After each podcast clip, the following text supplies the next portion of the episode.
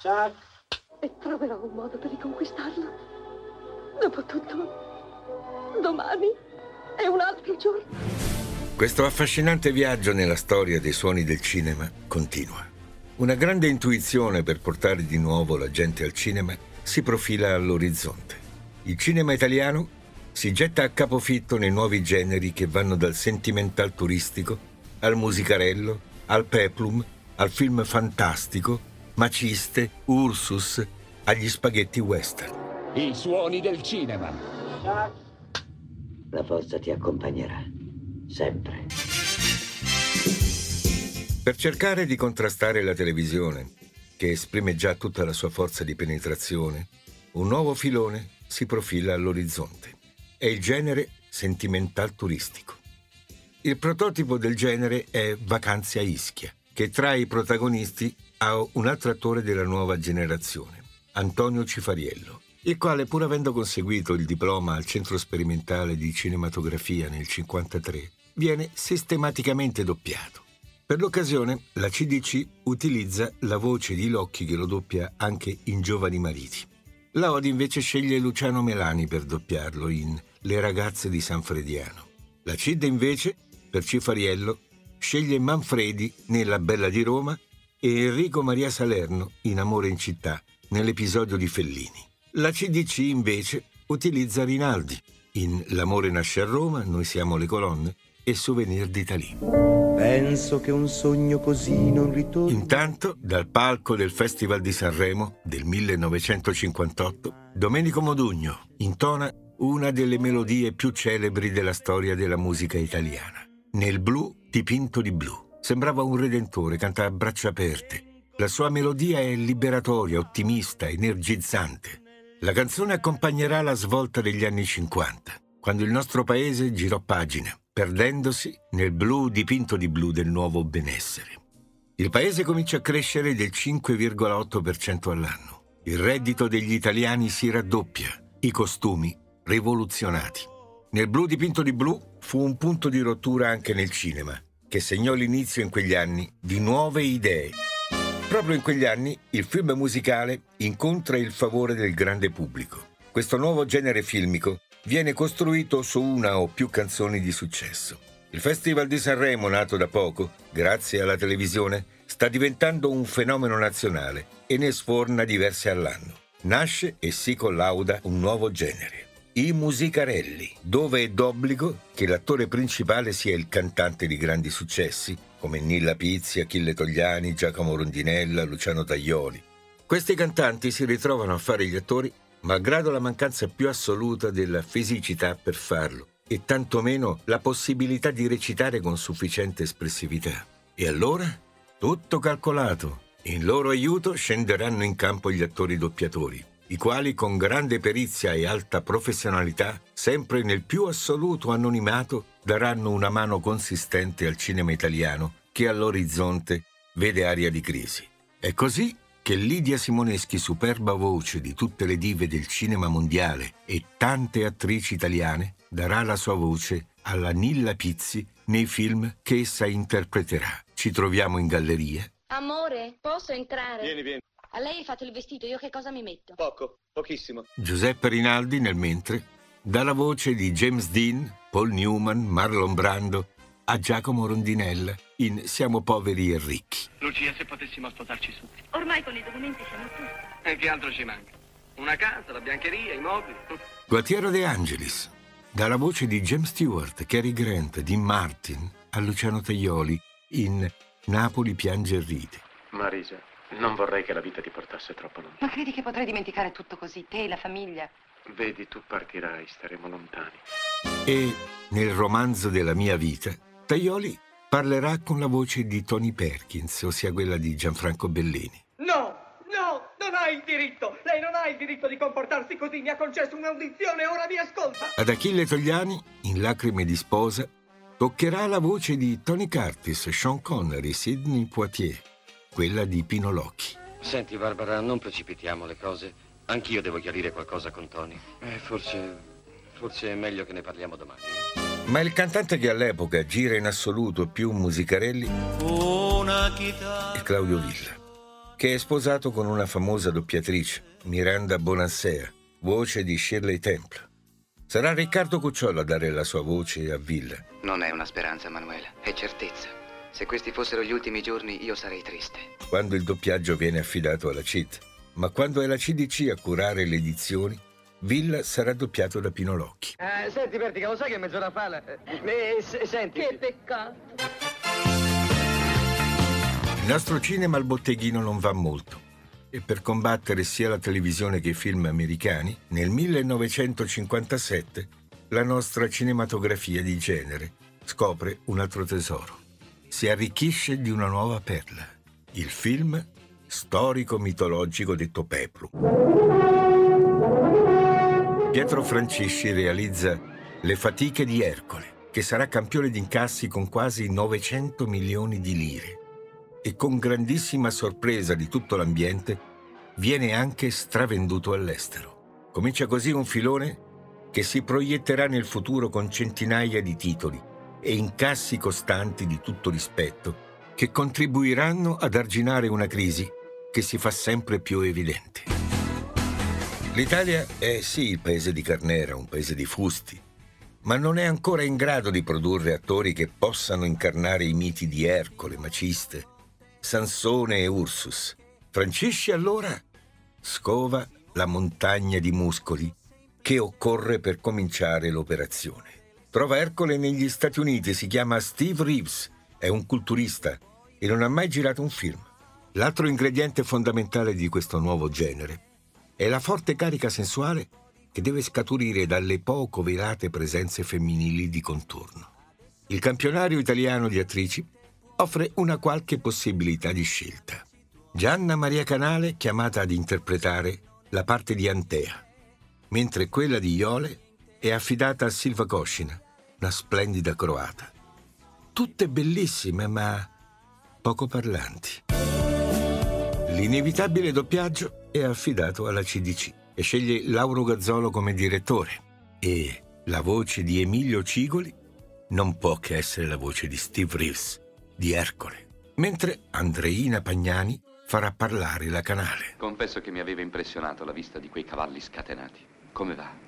Una ragazza che non sa reggere una coppia di cavalli. Ma cosa dici? Nessuno sarebbe riuscito a trattenerli. La Coscina avrà la voce di Maria Pia Di Meo. Mentre i ragazzi italiani sognano l'avventura con la straniera, i coetanei statunitensi sono già entrati nel tunnel del malessere esistenziale e quindi arrivano dagli USA film con attori nuovi, divi completamente diversi, con recitazioni più moderne. Dopo Marlon Brando doppiato da Cigoli in fronte del porto, Fisso e un paio di dollari in più, non voglio altro. No, no, questo andava bene finora, ma ormai sei un uomo fatto e mi sembra naturale se incominci ad avere qualche ambizione. e Paul Newman, doppiato da Rinaldi in Lassù qualcuno mi ama, Ma tu non domandi mai niente, mai, papà. Sai solo dice le cose. Perché non vuoi sapere come sta Norma e come sta la Piccerella e che sto facendo io qui quando invece dovrei stare a Chicago? appare la meteora sfolgorante di James Dean, La Valle dell'Eden, Gioventù bruciata, Il gigante. Sarà doppiato anche lui da Giuseppe Rinaldi. Quando sono uscito questa mattina, il sole splendeva, il cielo era azzurro, eccetera, eccetera. Nello stesso periodo arrivano dagli Stati Uniti altri cult movie, come I Dieci Comandamenti, Sotto la tenda di Jetro c'è dignità, onore, libertà e bellezza. L'uomo che sapeva troppo, Volete che vi accompagniamo col tassì fino al vostro hotel? Siete molto gentili, dottore, ma devo sbrigare prima alcuni affari. La finestra sul cortile, Come va la gamba? Mi duole un po'. Lo stomaco? Vuoto come una caverna. Moby Dick, Una balena bianca ed enorme come una montagna di neve. l'uomo dal braccio d'oro, È questione di polso, io lo assicuro, Molly. Guarda qua, sembra inchiodato. Farà tutto quello che voglio io. L'invasione degli ultracorpi. Dica a questi idioti che non sono matto! Datemi retta prima che sia troppo tardi! Il cinema italiano non deve fronteggiare soltanto l'invasione dei film statunitensi, ma anche la produzione proveniente dall'Inghilterra. Riccardo III, Ora l'inverno dei nostri rancori è mutato in estate piena da questo sole di York. Dalla Russia, la congiura dei boiardi. Ma il giullare di Ivan, lasciatelo libero. Non era un giullare, il nemico più vile della nazione. Dalla Svezia, il settimo sigillo. Chi sei tu? Sono la morte. Sei venuta a prendermi? E dal Giappone, Godzilla e i sette samurai. E saresti un samurai? Queste cose sono state prese a samurai uccisi dai contadini.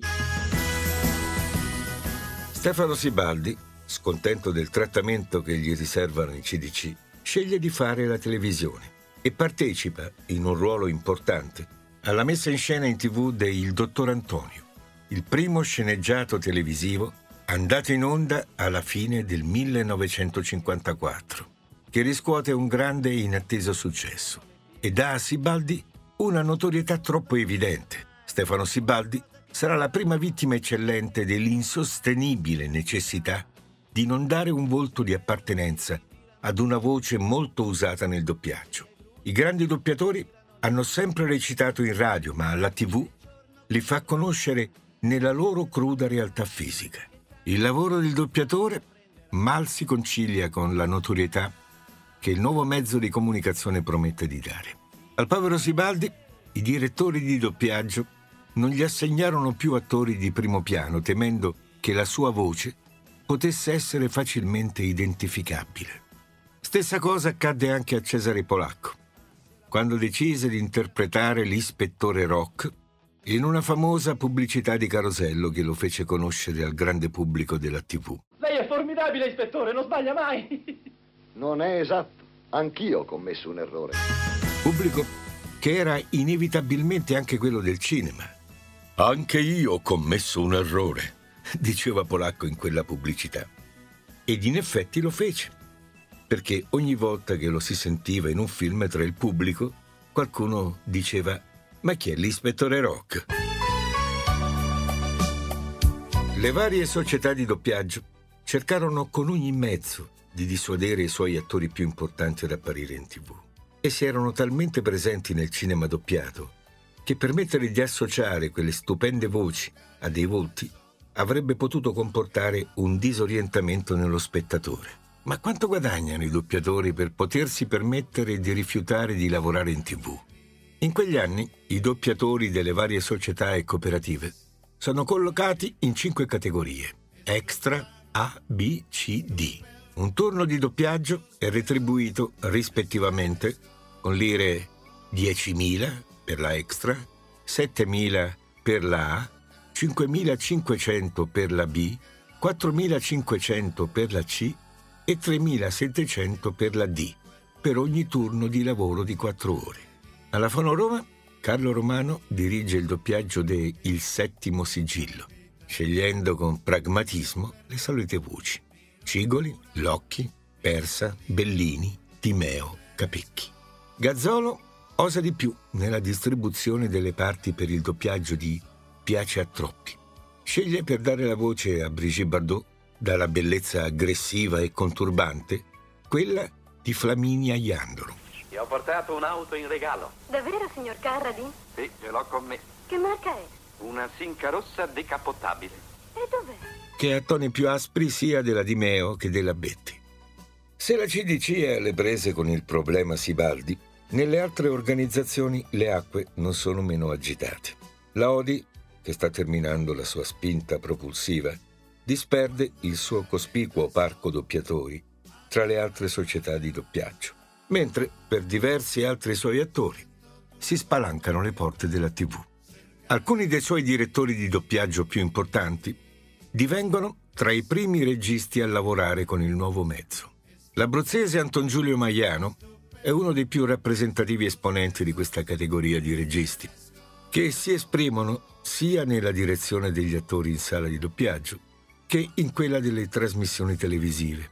A Maiano viene naturale servirsi degli attori di doppiaggio per la formazione del cast del teleromanzo a puntate Piccole donne, che sarà il primo di una lunga serie. Solo poesie.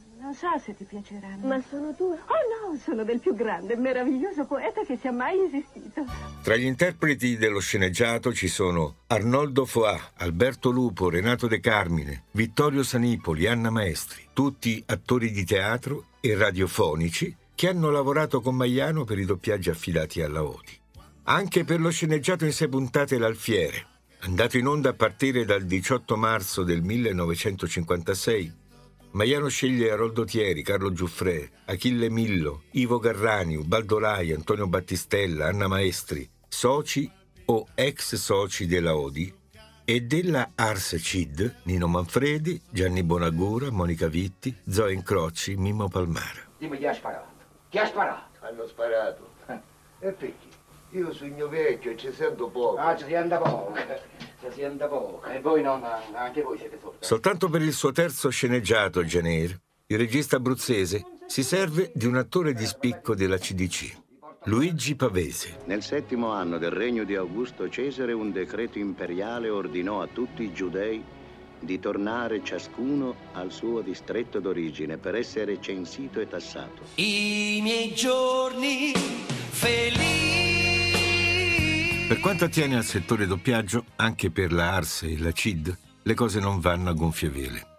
Dopo i primi momenti di collaborazione, i rapporti tra le due organizzazioni si fanno tesi e soprattutto la Ars a lamentare il mancato rispetto degli accordi stipulati, ritenendo la distribuzione del lavoro non equamente ripartito tra gli attori delle due organizzazioni.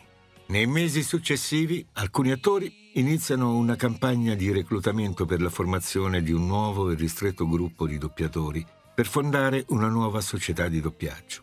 L'idea è di associare una trentina di artisti, tra direttori, assistenti, attori, adattatori e dialoghi, in una organizzazione snella, non più soci, ma degli aderenti.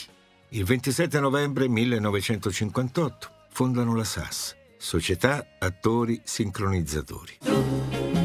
Tempo delle cooperative da 150 soci, dove però, alla fin fine, lavora con regolarità solo il 30% degli iscritti, è ormai definitivamente tramontato. Si cominciano già a intravedere i primi sintomi dei grandi cambiamenti che piano piano colpiranno e cambieranno il volto del magico mondo dei suoni del cinema.